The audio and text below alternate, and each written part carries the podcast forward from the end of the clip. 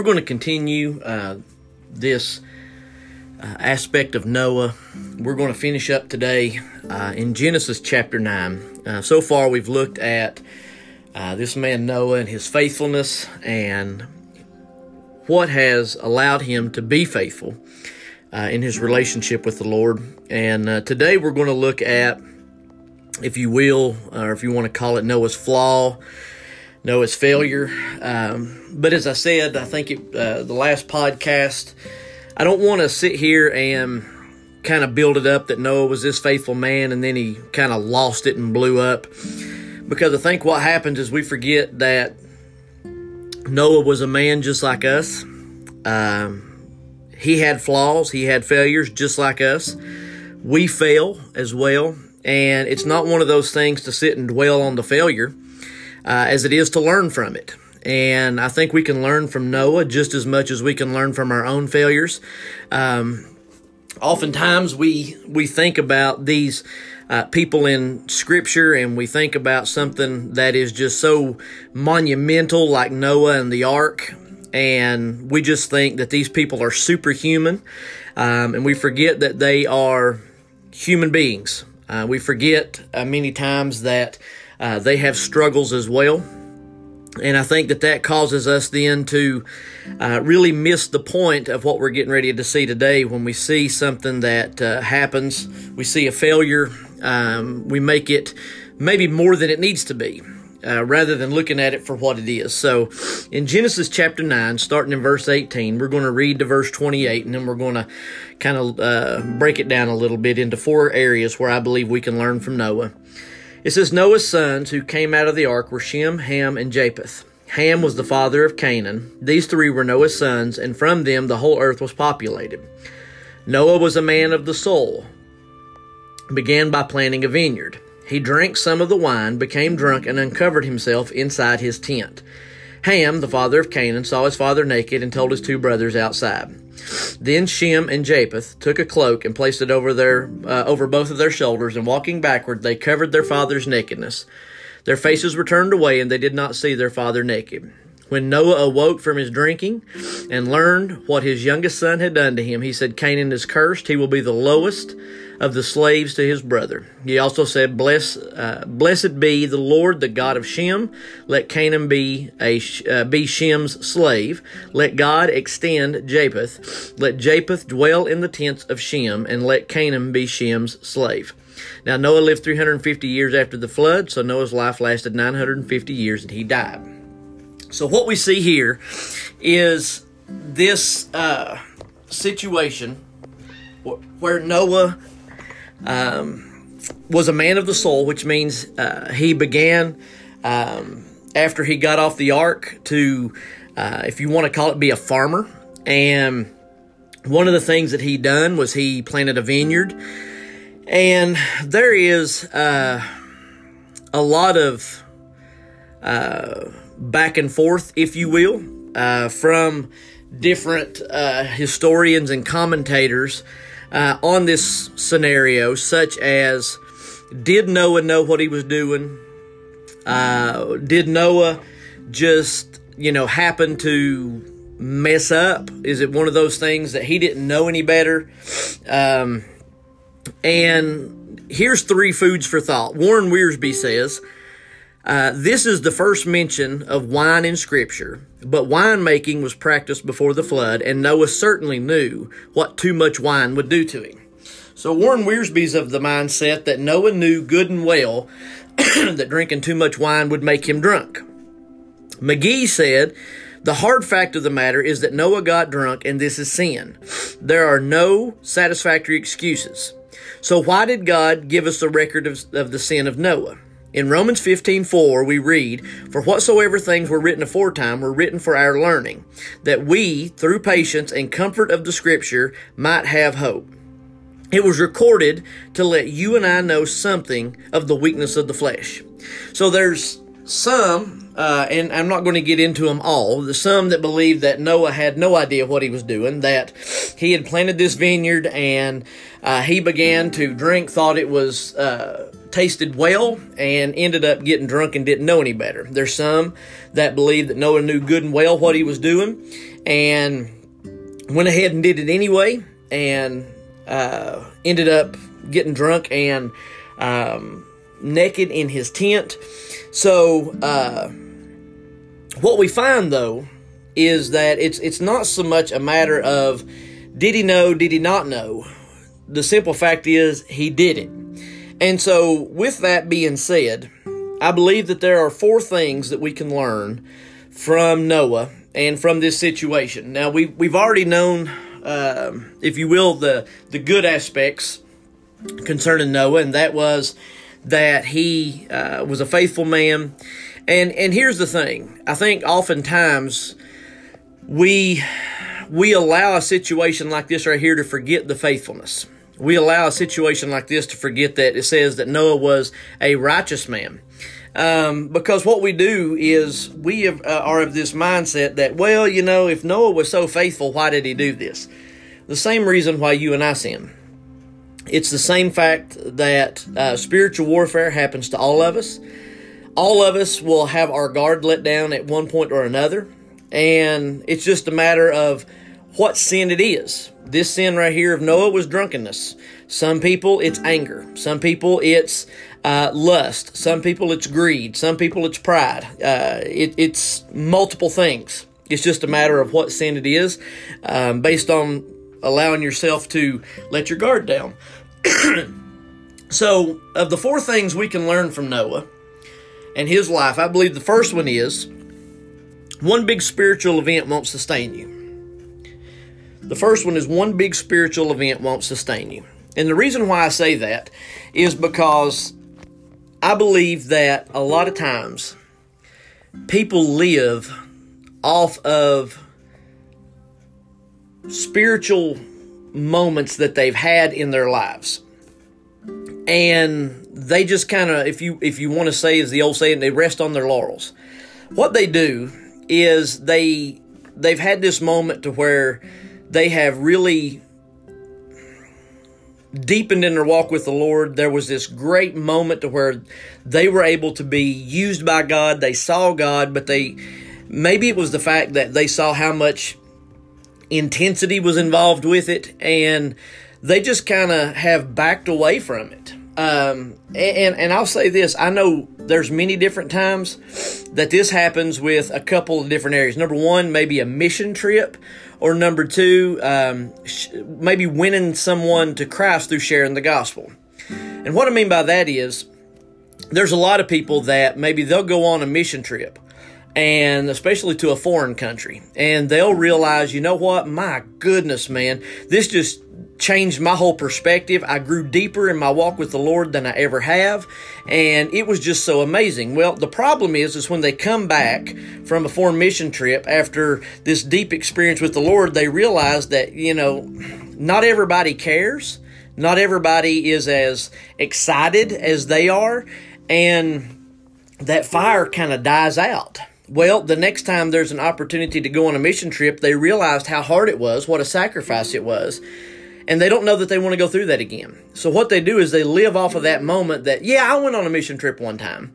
And that's their slogan for the next, you know, however many years.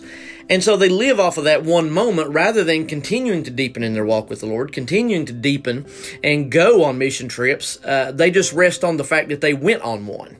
Um, the same way with sharing the gospel with somebody. A lot of times people will share the gospel and they may even win someone to Christ. But what they do is they realize how difficult that it is to share the gospel uh, because of the spiritual warfare that comes along with it. And they kind of rest on the fact that, yeah, I did that and I did win somebody to the Lord, but they don't continue to do that. And so a lot of times we may rest on that one big spiritual event and we think that that's going to sustain our Christian walk, and that's not the case. It's the Christian life is a continuous uh, growing process. It's not something that we just do and then we rest on it. So that's the first thing. The second thing that we learn is a consistent walk with God is crucial.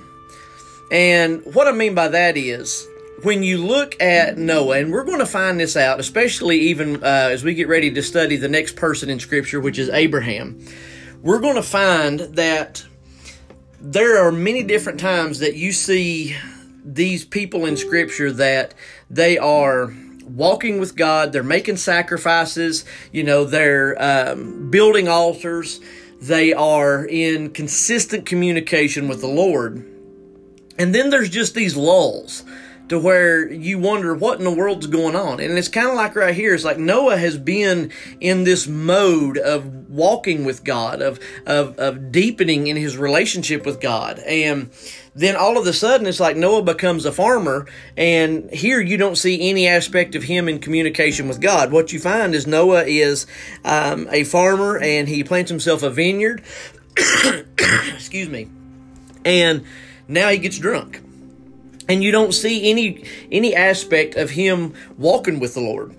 And so what we see is that there's and, and this goes back to the first one, which one big spiritual event won't sustain you. What we find is that many times these that we will walk with the Lord, and we just think because we had a deep experience with the Lord, because we were walking with the Lord and we saw something magnificent happen or miraculous happen, that, you know, we just are going to be able to sustain that forever. The problem is, is you can't sustain an intimate relationship unless you continue to make it an intimate relationship. It's just like with me and my wife. I'm not going to be able to have great communication with my wife if I don't ever talk to her. Uh, just because me and her at one period of time were just having great communication with each other doesn't mean that that's going to last forever. We have to continue that process. And so what we find is that there's a lot of times in Scripture, just like with us today, we see it with the people in Scripture, that they allow themselves to just kind of put it in cruise control. And that's not something you can do. Uh, if you are wanting to not fall prey to spiritual warfare, you cannot put it in cruise control. You can't rest on what you've done, but you've got to consistently walk with the Lord. Now, that doesn't mean that you're going to be making huge strides every single day. Sometimes it may be hard to put one foot in front of the other, but at least you're continuing to move forward in your relationship with the Lord. That's the key thing. And so it's not about how much you do, it's that you continue to do it. Um, you may study scripture today and you feel like you just went, I mean, five, five feet deep in your relationship with the Lord. Tomorrow, you might be able to carve out an inch and that's it. But it doesn't matter. It's as long as you're just continuing to deepen. It's consistency. That's what it's about. It's making sure that there's consistency. Number three, and this one I think is very important for us because this is this goes back to what we initially said when it comes to spiritual warfare. When we initially said it, we said that uh, Satan is not going to hit you over the head with the very blatant sin. He's going to get you with um, those sins that you really don't think about. And that's what number three is. Be alert for the uncommon sin. All right, be alert for the uncommon sin. What happens many times is we we may recognize what our weaknesses are. And so we put all of our eggs in the basket of our weaknesses so we don't fall prey to them. But there was a statement made by a uh, preacher one time that said, uh, I think it was Adrian Rogers, uh, an unguarded strength is a double weakness. I believe is what Adrian Rogers said. An unguarded strength is a double weakness. Because what happens is there's many areas where we don't think that we're going to fall prey. Um, we think that, well, because I'm strong in this area, that I don't have to worry about it as much. I know, uh, you know, let, let's just, let's just throw one out there. I know that I have a greed problem. So I'm going to really make sure that I watch the area of my life concerning greed. But what you don't realize is that you also have a lust problem. Um, but you think you're really strong in that area. And what's going to happen is you're probably going to fall prey not to greed but to lust because you're not paying attention to it. And the reason why I say that is because Noah was a farmer. Noah was a person who had a vineyard and he grew grapes, and he probably didn't think that, you know what, I'm going to just get flat drunk and be naked in my tent. I'm sure that that's not the first thing that he thought about. But what happened is, is when you start drinking, um, it ends up one drink turns into a second drink, turns into a third drink, and you may not realize how many you've had before you end up drunk. And I'm sure that Noah never once thought that drunkenness and nakedness uh, in his tent was going to be something that he fell prey to. Uh, the same way that many of us don't feel that we're going to fall prey to certain sins, uh, as much pastoral counseling as I've done, if someone falls into sin, I can guarantee you, I know exactly what one of the first statements that they are going to say is because it's been said by every single person that I have done pastoral counseling with, and it's this I never thought that would happen to me. And the reason being is because they thought it was a strength in their life. They thought that they had all of that area guarded. They thought that that was something that would never take place. They thought that it was uh, an area that was safe because they had so many other weaknesses. And it's the same in every situation. I never thought that would happen to me. It's that uncommon sin, the one you don't think uh, is going to happen, the one you aren't really, you're not really preparing for because you think you're okay. That's the one Satan's going to get you with more than any other. That's why we really shouldn't sit down and say, I'm weak in this area, I'm strong in this area. We should just make sure that we're consistently guarded with the armor of God and not worry about trying to place extra here, extra there, but make sure that we're consistently guarded all the way around. And then here's the fourth one again, the first one was we can't uh, live off of one uh, great spiritual moment. It won't sustain you. Number two, we have to have a consistent walk with God. Number three, we got to be alert for the uncommon sin. And number four, we learn we got to finish well. The Christian life is a marathon, not a sprint, as the old saying is. This is not one of those things to where we can just um, re- re- uh, remain or uh, keep our thoughts on how awesome we were in our 20s and 30s, but uh, later on in our lives, uh, we just kind of struggle. Um, there's two dear friends that I have, and I'm sure they won't mind me mentioning their names. Um, they are. Um, Kit and Kat, um, and they are a uh, mission uh, organization, uh, a Whisper of Hope Ministries that I have partnered with for many years, and they are both uh, in their 80s. And the thing that I love about them is every time that I talk to Kit, uh, the one thing he reminds me is Jeremiah, I want to finish well. I want to continue serving the Lord. I may be in my 80s, but I still have strength. I still have the ability to serve the Lord. And I want to make sure that I finish well. I want to do just as much now in my 80s as I did uh, in the past. And that is such a strong encouragement to me because there are often times that you may be involved uh, as a pastor in your church or you may know some people who are up in their years and it just seems like what they do is they come to church on Sunday mornings and they are just completely in cruise control. They're talking about all the things that they used to do in their life and they'll even tell you, you know what, it's time for me to just kind of rest and let others do the, their thing. Listen, there is no such thing as a time of rest to let others do their thing while we're here on this earth. The time of rest we're going to have is for eternity with Jesus. We, as long as we have breath in our lungs, have the ability to impact the kingdom of God. And so one of the things that we have to do is we have to continue to find ways to serve. And whether it's that you may be like Kit and Kat, and they're able to, in their 80s, to continue to serve and do missions and be able to make uh, an impact. Or it may be that, you know, your health is not allowing you to be able to go like you used to, but you can still mentor someone. You can still be able uh, to bring someone alongside and disciple them with the knowledge and the experience that you have and be able to invest and pour into them. There is always a way that you can impact the kingdom of God regardless of your age. Uh, you are able to make a significant impact. And here's the thing if you are continuing uh, to make an impact every single day, regardless of your age, you will be able to finish well. The thing that will cause you to fall and not be able to finish well is when you are looking at it from the standpoint of saying, you know what, I've done my thing, and right now I'm just getting a little bit older and I'm not going to bother with it. I'm not going to do these different things, and I'm just going to kind of let the others go ahead. What you're doing is you're setting yourself up for failure. And so, what I encourage is that uh, as you look at your life and, and, be able to look at different seasons, you know, I, I told my wife, um, I have to understand that you know, there's going to come a time in my life as a pastor, I'm not going to be able to be as much of a go getter as I am maybe now. And so, what I've got to do is I've got to learn to be able to start looking at seasons in my life and be able to say, okay, I used to be able to do that and I can't now. But what can I do? What, what am I able to do to be able to still make a big difference?